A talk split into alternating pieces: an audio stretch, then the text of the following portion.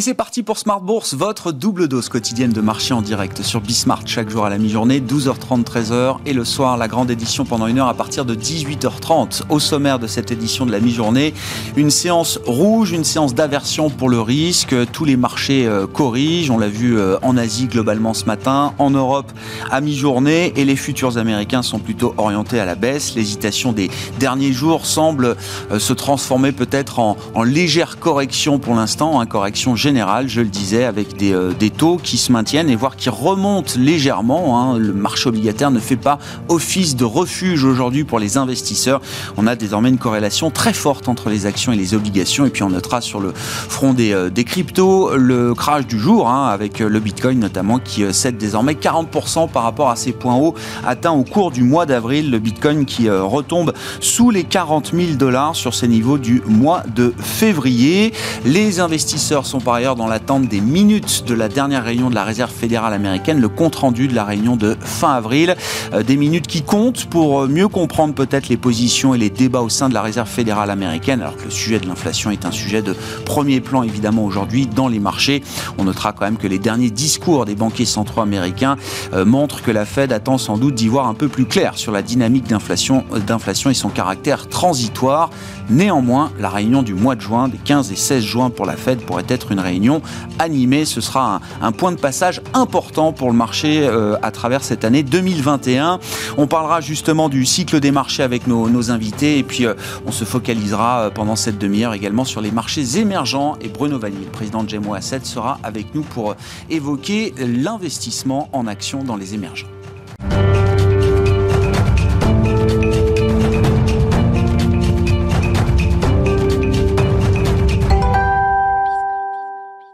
Une séance de repli généralisée, notamment pour les indices européens à mi-séance. Le résumé complet avec Nicolas Pagnès depuis la salle de marché de Bourse Directe. La tendance est toujours dans le rouge à la mi-journée sur le CAC 40 au sein d'une séance qui sera marquée euh, par la prudence des investisseurs avant la publication des minutes de la Fed ce soir.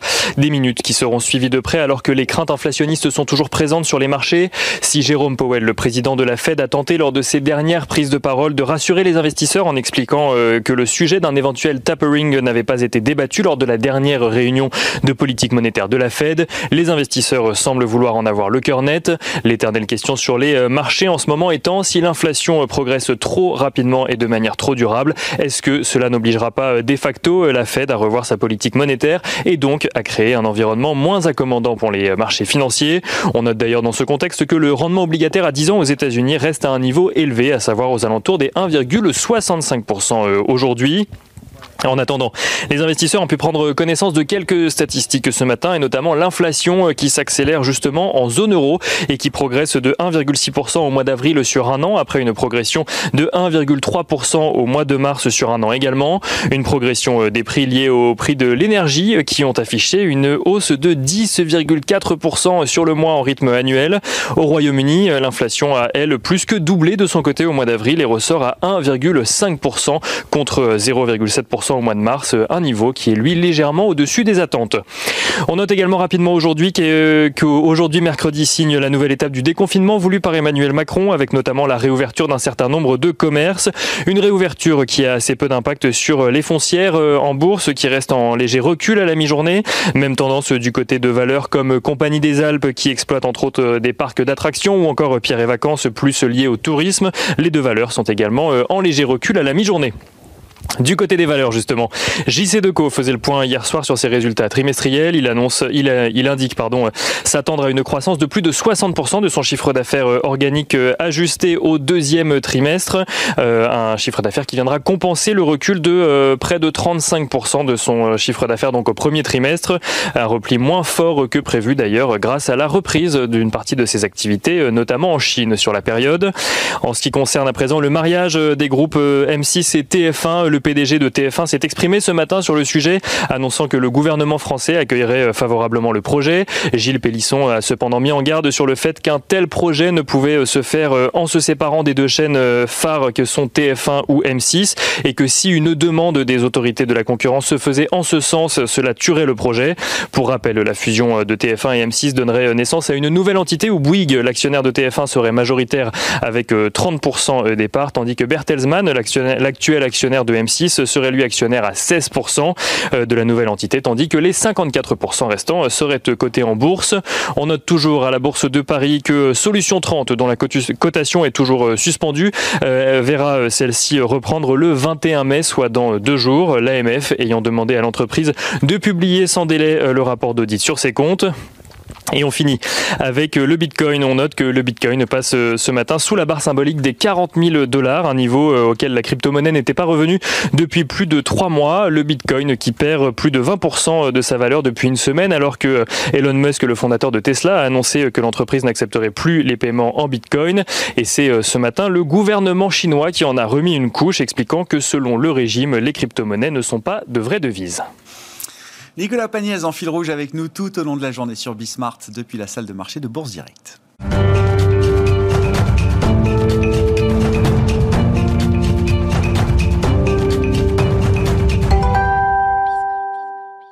Direct. c'est une journée parfaite pour euh, évoquer la situation de, marché avec euh, nos invités. On parlera des marchés émergents avec Bruno Vanier à mes côtés en plateau. Bonjour Bruno et bienvenue.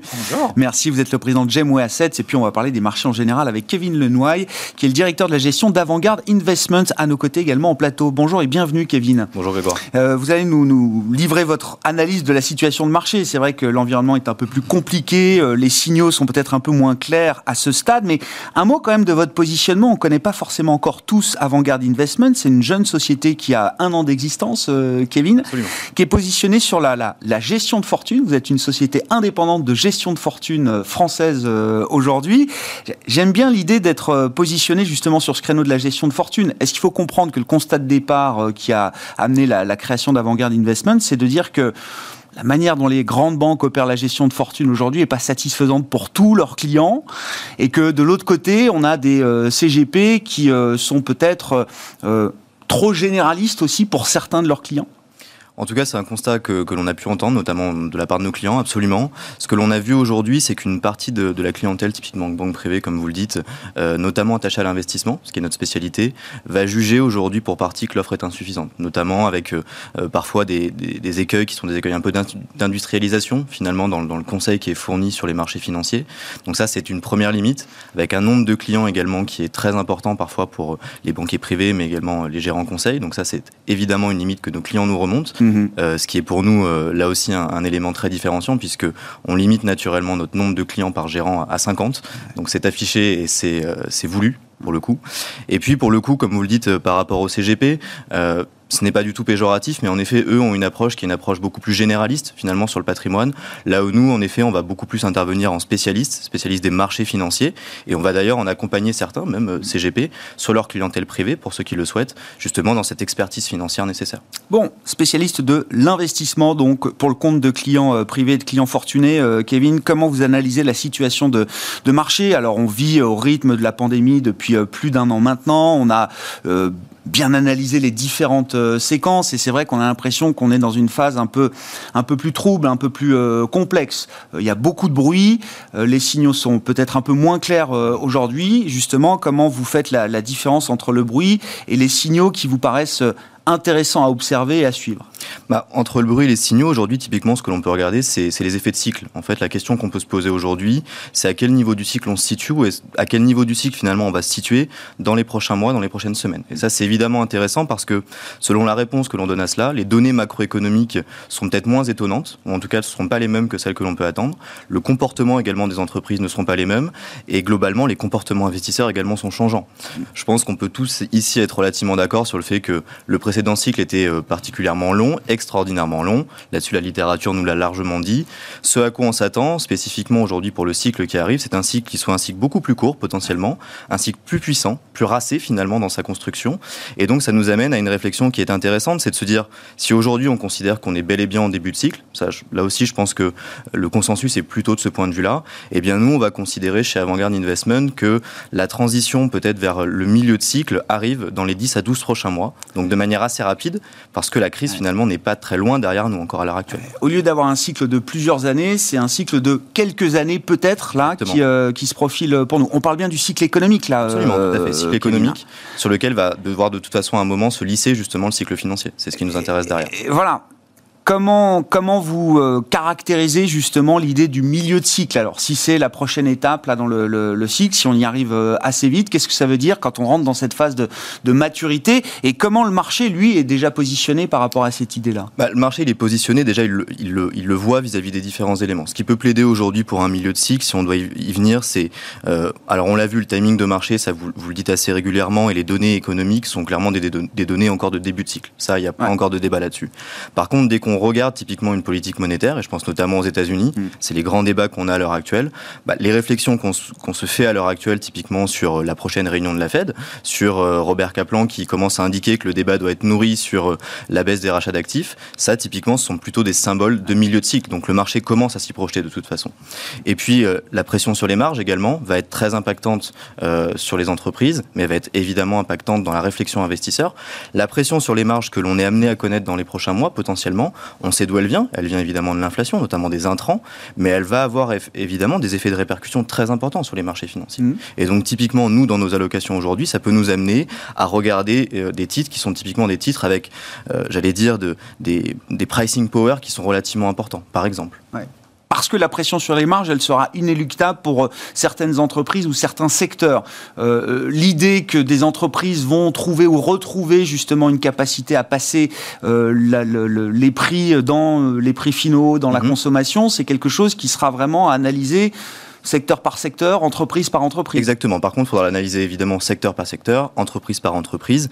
Mais cette phase de transition, et même si on considère que l'inflation est transitoire, ce qui est le débat à l'heure actuelle, cette phase, cette phase de, réflexion sur l'inflation, elle va quand même se répercuter sur les marges des entreprises, ne serait-ce que de manière transitoire. Donc, aussi rapide que ce soit, éventuellement, on va devoir en prendre connaissance, on va devoir en prendre conscience justement dans nos allocations d'actifs. Bon, le marché, il en est où effectivement euh, par rapport à ça? Et comment est-ce que vous euh, ajustez ou comment est-ce que vous réglez les allocations que vous proposez pour vos clients aujourd'hui, euh, Kevin? Bah, Très concrètement, on l'a anticipé depuis le début d'année, mais ce que l'on va sûrement renforcer, c'est une surpondération typiquement de la partie européenne au détriment de la partie américaine, parce que statistiquement, on va considérer que la zone européenne est, relativement plus cyclique que la zone américaine, donc on va aimer s'y positionner, et statistiquement, on a régulièrement de meilleures performances sur ce marché-là que sur le marché américain les primes aujourd'hui de risque. Dans cette phase du cycle, vous dites c'est l'Europe, c'est ce qu'on commence à percevoir hein, d'une certaine manière. On a une surperformance des indices européens par rapport aux indices américains sur une courte période, mais elle est là. Euh, Exactement, et d'autant plus parce que potentiellement le cycle est légèrement décalé aujourd'hui mmh. également en Europe. Hein. Les voyants sont plutôt ouverts de notre point de vue sur le côté européen. On peut parler évidemment des éléments techniques type euro-dollar, spread de taux, etc. Mais si on regarde les sujets du jour, euh, euh, du jour, du jour J, ah c'est typiquement la réouverture économique. Bah, ça, c'est un sujet qui est devant nous, qui nous amène à être beaucoup plus cyclique dans les prochaines semaines, même si évidemment le mouvement est entamé. Nous, on va considérer qu'il peut durer. Et surtout, on a des valorisations qui, elles, sont des valorisations américaines qui sont déjà des valorisations de fin de cycle, même mmh. si elles peuvent s'ajuster. Au contraire, on a des valorisations aujourd'hui européennes qui nous semblent bien plus confortable et qui en tout cas, elle nous amène à nous y repositionner très clairement. Si on arrive dans une phase de, de, cœur de cycle là, euh, mhm. Kevin, est-ce que la stratégie c'est une stratégie euh, action avant tout? Est-ce qu'on trouve aussi d'autres intérêts, d'autres opportunités sur d'autres types de marchés pour euh, profiter de cette, cette maturité du cycle ou de cette première, première phase de maturation du cycle? La phase transitoire elle est intéressante. Alors nous on va rester globalement assez, assez surpondéré finalement sur les actions, ça sans trop de difficultés. Par contre il est clair que d'autres d'autres actifs ont, vraiment notre faveur. Je pense notamment à des actifs qui vont jouer l'inflation. Ça, ce sont des choses que l'on apprécie particulièrement en portefeuille. On les a euh, rentrés en portefeuille depuis la fin de l'année dernière, mais on va sûrement continuer la stratégie dans les prochains mois sans trop de difficultés. Et également des actifs de quantification, ce qui est beaucoup plus inédit pour, pour beaucoup de nos clients. Mais si on considère que le repricing de courbe n'est pas terminé, ce qui est plutôt notre cas, nous on ne craint absolument pas aujourd'hui un taux 10 ans américain euh, qui gagne encore quelques bips sans trop de difficultés. Bah, non pas jouer la courbe en direct, mais son mouvement dans sa globalité, mmh. ça, ça a un vrai intérêt pour nos clients. Donc oui, évidemment, on, va parvenir aussi à se diversifier de ce point de vue-là. ouais, donc un 10 ans américain à 2%, c'était alors une idée très consensuelle il y a quelques temps. Pour l'instant, on n'y est pas toujours, mais ça vous mmh. paraît toujours être une idée, euh, une idée forte pour, euh, pour les prochains mois. Le, le 10 ans allemand qui redeviendrait positif aussi, c'est quelque chose. Ce sera, attention, ce jour-là, ce sera les gros titres hein, quand on verra le 10 ans allemand positif. Mais euh, pour vous, c'est c'est tout à fait cohérent avec l'analyse que vous faites. En tout cas, c'est pas inéluctable et le mouvement, en tout cas, peut, peut y aller. C'est-à-dire que de là avoir un, un, un 2% sur le 10 ans, je peux être assez méfiant. Déjà, je vais viser du 1,85, ça, me semblait assez intéressant. Pareil, le 10 ans allemand, on le sait très bien, en, territoire positif, ça c'est une borne psychologique que le marché n'a pas forcément envie de passer, sur lequel peut-être que les banques centrales, malgré le fait qu'elles agissent sur les, sur les taux courts, pourront quand même avoir un regard très fort. Mais cette phase transitoire, là où elle est intéressante, c'est qu'elle va créer des mouvements, encore une fois, et c'est ces mouvements qu'on doit suivre, et non pas viser forcément un point en tant que tel. Ouais, je comprends. Et vous dites l'histoire de l'inflation, elle n'est pas, elle est pas finie, parce que le, marché s'est saisi quand même de ce débat depuis euh, plusieurs mois maintenant. Mhm. Les anticipations d'inflation, il y a plusieurs manières de les regarder, elles ont déjà quand même beaucoup remonté. Euh, d'une certaine manière, mais vous dites, euh, non, c'est quelque chose, c'est un chemin qui n'est pas, qui est pas terminé de ce point de vue-là. C'est un chemin qui n'est pas terminé, c'est pas un chemin d'inquiétude pour nous. On ne parle pas aujourd'hui d'hyperinflation, on ne parle pas d'inflation excessive forcément, même si celle que l'on a devant les yeux, elle peut paraître très élevée, mais le chemin en tout cas qui est entamé pour nous n'est pas terminé. Absolument, parce qu'encore une fois, cette contagion au prix dans les intrants qui peut se retrouver ensuite euh, bah, dans les sortants finalement d'entreprise, celle-ci, le chemin n'est absolument pas achevé, et notamment typiquement en Europe. Bon, le cycle, donc ça reste quand même le, cap que vous euh, maintenez pour, euh, pour la stratégie d'investissement pour le compte de vos clients. Euh, Kevin, je regardais dans la, dernière enquête de BOFA qui est faite auprès des, des grands gérants d'actifs mondiaux. C'est toujours intéressant de voir comment ces gérants sont positionnés. la tech est au plus bas. Alors, je m'explique. Hein. C'est-à-dire que le biais technologique de, de, surpondérer la technologie dans les portefeuilles qui existent depuis plus de 10 ans est au plus bas depuis euh, quelques années. La surpondération de la tech est au plus bas dans les mhm. portefeuilles depuis 3 ans euh, dans cette, euh, cette enquête menée par, par BOFA. Est-ce que ça envoie le début d'un signal intéressant euh, quand on cherche des opportunités de marché, de se dire tiens peut-être que c'est le moment de revenir euh, sur ce genre de grande valeur technologique américaine Est-ce que c'est trop tôt selon vous? Au risque d'être euh, peut-être contrariant, euh, nous on va considérer que c'est encore un peu tôt, absolument. D'accord. Moi je m'inscris justement euh, tout à fait dans, dans, dans, ce qui est dit par BOFA aujourd'hui, une sous-pondération, nous-mêmes nous sommes sous-pondérés, ça ne veut pas dire que nous ne sommes pas présents. Non. On a des positions qui sont des positions historiques, par contre de là y revenir certainement pas, et de là alléger quelques lignes, c'est ce que l'on a fait depuis le début d'année sans trop de difficultés. Parce qu'on a encore cette sensation que ce que l'on a appelé les étoiles du Covid, les stars du Covid, justement mm. dans cette phase transitoire qui peut nous arriver, avec encore une fois des courbes qui n'ont pas fini leur mouvement, c'est relativement peu porteur aujourd'hui pour des technos, même si elles restent, encore une fois, à long terme, tout à fait intéressantes pour certaines, sans aucune difficulté. Merci beaucoup Kevin, merci pour ces, éléments d'analyse de marché, de stratégie d'investissement. Kevin Lenoy, directeur de la gestion d'Avantgarde Investment, avec nous dans Smart Bourse aujourd'hui à la mi-journée.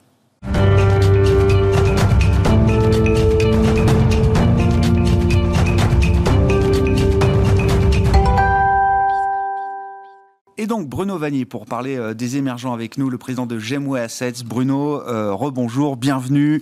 Je me souviens de la discussion qu'on a vue, je crois que c'était en décembre 2020 à l'époque, tous les allocataires, tous les gérants se ruaient sur euh, la Chine, l'Asie, et c'est vrai que ça avait été le grand trade de 2020 euh, positif, favorable. Mhm. Et à ce moment-là, vous disiez, vous, chez euh, Gemway, on a plutôt tendance à, se montrer un peu plus prudent et à sous-pondérer désormais légèrement la, la, Chine. Bien vous en a pris, puisque six mois après, effectivement, ce sont des marchés qui ont nettement sous-performé par rapport au marché américain ou au marché mhm. européen. La question est simple, où est-ce qu'on en est à ce stade, et notamment quand on parle de la Chine, Bruno? Bah, c'est vrai qu'il y a, de manière générale, les marchés émergents, et en particulier la Chine, a été prise un peu négativement par cette rotation euh, croissance vers value, à peu près, qui, qui favorise les marchés européens d'une manière, d'une certaine manière, et qui défavorise les marchés dans lesquels la, la, partie croissance était très importante. C'est typiquement le cas d'un indice, euh, des indices chinois. Et, donc, dans ce cadre-là, effectivement, il y, a, il y a des prises de bénéfices qui ont été, qui ont été euh, articulées et, une sous-performance qui devient assez importante quand même depuis le début de l'année, parce est à zéro plus de, de, performance euh, sur ces marchés, comparé à peu près à une, bonne dizaine de pourcents ailleurs. Quoi. Donc, mhm. et ce, en dépit d'une baisse du dollar qui est en général souvent favorable aux, marchés émergents. Alors pour ce qui est de la Chine, c'est vrai que le, cycle, et on parlait tout à l'heure de, cycle économique, là on a une visibilité assez forte, je trouve, sur le, cycle économique chinois. Euh, qui est très fort aujourd'hui, mais qui est un effet de base monumental, encore une fois. C'est pour ça que euh, juger de, l'inflation aujourd'hui, euh, rappelez-vous, en, avril dernier, le pétrole était négatif. Enfin, donc, euh, donc la croissance du prix, enfin, la, hausse du prix du pétrole est, infinie sur, sur, sur 12 mois, ce qui, bien évidemment, a des effets induits assez exceptionnels sur, sur les coûts et qui est clairement un sujet pour cette année. C'est vrai que la hausse des coûts, des coûts entrants par rapport, par rapport à l'inflation sortante fait que certaines entreprises vont voir leur marge affectée. C'est assez quand même, tout ça est assez transitoire hein, globalement. Si on regarde les chiffres sur deux ans, qu'on les annualise entre 2019 et 2021, on n'a pas du tout ces effets extrêmement de, très forts de, pic d'inflation. Et donc là-dessus, c'est toujours difficile d'être dans une situation exceptionnelle et d'en tirer des, enseignements sur, sur le, moyen terme euh, chose qu'on se garde nous de faire. Souvent, Rendez-vous dans un an pour y voir plus clair, euh, une fois que les effets de base seront tous derrière nous. Indéniablement, mais sur la Chine, c'est vrai qu'on a une situation qui était, euh, et, ce qui nous a rendu un peu prudents sur le marché chinois, qui était je dirais, une, politique monétaire plus restrictive. On a une banque centrale chinoise qui est sans doute la seule aujourd'hui qui, est plus orthodoxe, hein, mhm. qui a, clairement, qui, a des taux d'intérêt à 10 ans de plus de 3%, des taux normaux, on va dire. Mhm. Ah, largement positifs, bien évidemment. Ça, des taux négatifs en Chine, c'est juste pas encore euh, quelque chose qui va être possible, quoi. Heureusement, quoi et euh, une politique monétaire donc relativement euh, restrictive, une politique fiscale également un peu, enfin en tout cas moins moins euh, accommodante qu'on a L'impulsion budgétaire n'est pas, pas démesurée. Et enfin, une, une, réglementation qui a été, qui a été resserrée dans certains secteurs, notamment dans l'Internet, avec cette loi anti, anti monopole. Quoi. Tout ça fait que effectivement le marché est plus compliqué. Quoi. Mm. Et et, tout ça se traduit par une liquidité excédentaire qui baisse. Et souvent, ça, affecte bien sûr les valorisations. Et, les valorisations, où est-ce qu'on les trouve? Plutôt dans les sociétés de, croissance dont les, les, multiples ont été relativement élevés après la, forte hausse de l'année dernière. Ça, on est en train de voir le bout de, cette, cet ajustement. Alors, euh, souvent, ça dure un peu plus, plus que ce qu'on pense que ça va durer, quoi. Euh, donc, on a vu en 2018, ça dure à peu près, pas tout à fait un an, quand, autour de, de 10 mois, 10 à 12 mois. Mais la prochaine étape, c'est le point d'inflexion. C'est quand est-ce que, les autorités vont réagir euh, par rapport à... Point, le point bas de la, ou la, la, variation de la liquidité excédentaire est au plus bas, je trouve, aujourd'hui. On va avoir des chiffres euh, glissants qui vont commencer à remonter, qui seront toujours négatifs, mais qui vont commencer à remonter à partir du, mois de, de, ce mois, du mois prochain. Quoi.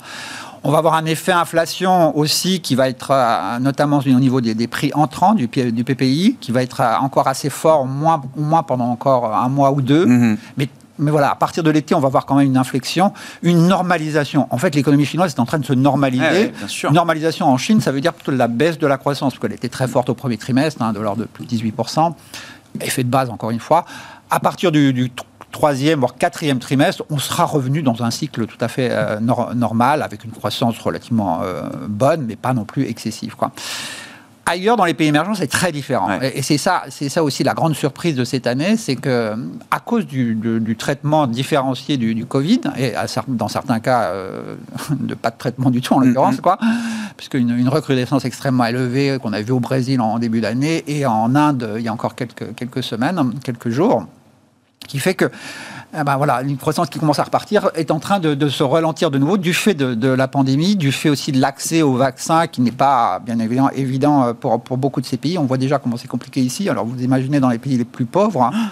Donc clairement, il y, a, il y, a, un traitement différencié du Covid qui fait que la reprise n'est pas synchrone. Mais il faut s'attendre même à des, difficultés beaucoup plus graves que ce qu'on imaginait, parce que là, j'entends parler de quatrième vague pour certains pays d'Asie de, de, l'Est, hein, des pays qui avaient étouffé très vite la pandémie avec des restrictions sanitaires, qui sont aujourd'hui très en retard sur les vaccins et qui se retrouvent pris avec euh, ben, une résurgence de. de, on, a, on, a deux, hein. on, a, deux, pays qui, qui, qui, illustrent un peu ça. Le premier, c'est un, peu une, plaisanterie quand même presque, c'est le Taïwan. Ils ont eu euh, un pic, et, enfin, ils, ils sont montés à 300 cas, je crois, par jour pas de mort, enfin, hein.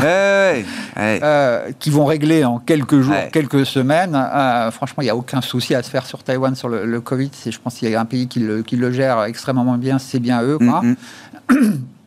Et euh, alors c'est vrai quand, quand on regarde le taux de vaccination, il est très bas, mais très bas parce qu'il y a très peu de cas. bien sûr. L'intérêt de se vacciner pour eux est quand même moins évident. Mais ils le feront sans doute. Hein.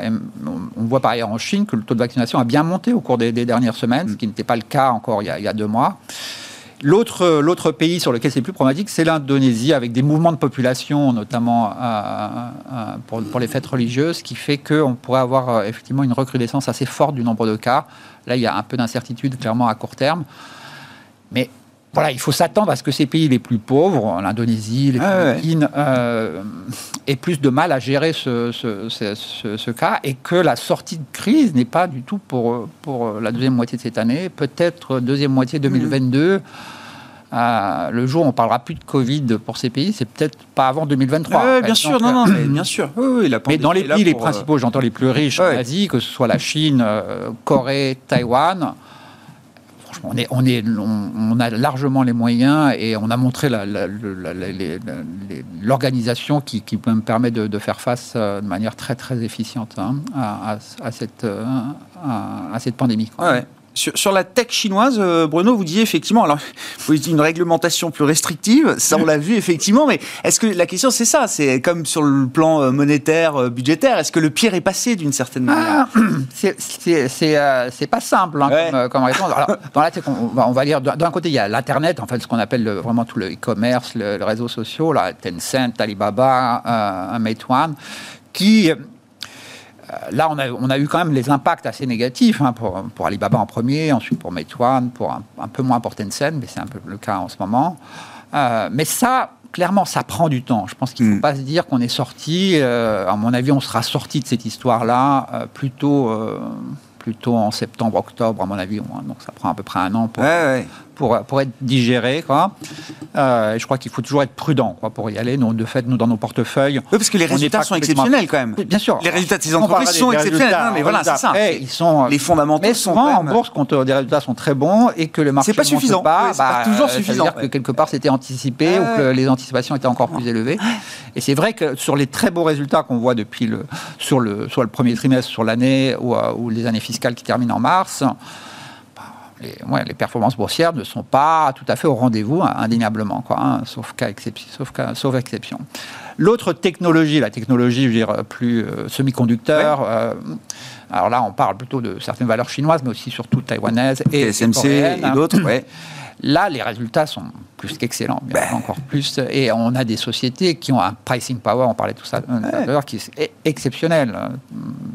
TSMC fait le prix qu'ils veulent, hein, globalement, enfin, euh, sur, le, sur les, dernières technologies. Et ça, c'est encore investissable parce que ça a été bien flagué, bien identifié, avec même maintenant peut-être la crainte de, surcapacité. C'est-à-dire s'il faut reconstruire des capacités de production en urgence, est-ce que dans deux ans, on se retrouve pas avec un, je trouve que là, problème inverse Là, on va un peu vite quand même. D'accord. Là-dessus, c'est vrai que c'est des secteurs cycliques, notamment les, eh semi-conducteurs plutôt coréens que, que taïwanais en l'occurrence, mais euh, mais là, clairement, on n'a pas assez de, semi-conducteurs ah dans l'automobile. On le voit donc euh, clairement, il y, a, une demande euh, et d'anticiper à partir d'aujourd'hui le, haut de cycle et donc de vendre là-dessus. Je trouve que c'est un peu tôt, clairement. C'est pas le moment de se faire peur avec ça, vous dites. Voilà, je trouve que, que les, valorisations dans, ces titres-là n'ont pas du tout élevé.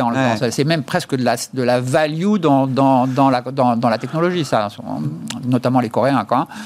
Euh, donc je trouve que c'est voilà, on anticipe peut-être un peu trop euh, trop rapidement, mais à mesure qu'on avance, bien sûr, ce pic euh, de, la demande ou ce ou ce pic de la demande, ce rattrapage, oui, bien sûr, par la par la par la entre le rattrapage et la nouvelle demande peut-être qui arrive. Oui. Voilà, donc il y, a une incertitude indéniablement là-dedans. L'autre technologie plus croissance pérenne, qui est plutôt le, plutôt les Taïwanais, hein, TSMC, Mediatek. Hein, Là, on a eu un mouvement assez violent de vente par les, investisseurs domestiques, qui sont des retail investors. Hein qui ont switché euh, la techno vers, euh, vers le transport. je vois des titres comme Young Min Marine, comme euh, White Highline, qui n'ont rien, rien fait ah pendant 15 ans.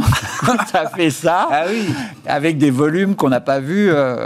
Bah, Taïwan, ça vous paraît petit d'ici, hein, mais c'est quand même 25 à 30 milliards de dollars qui sont échangés par jour sur ah le marché. Hein. donc c'est un peu plus gros que, oui, que, la bourse de Paris. oui, on est d'accord. Et, le poids des investisseurs domestiques particuliers, a vraiment augmenté de manière assez forte euh, récemment. Donc là, il y a un mouvement de très court terme qu'il va falloir euh, peut-être euh, gérer d'une certaine, d'une certaine manière. Ça donne quand même des opportunités. Mediatek, un, designer de, de, puces, notamment pour la 5G, se traite à, aujourd'hui à 18 fois avec 5% de rendement. Avec une guideline qui a été revue à la hausse cette année et sans doute encore pour la deuxième moitié de l'année prochaine. Donc ça donne quand même des opportunités. Merci beaucoup Bruno. Merci de nous avoir apporté votre éclairage précieux sur ces marchés émergents. Bruno Vanier, le président de Gemo Asset, c'était avec nous dans Smart Bourse à la mi-journée. On se retrouve ce soir à 18h30 en direct sur Bismart.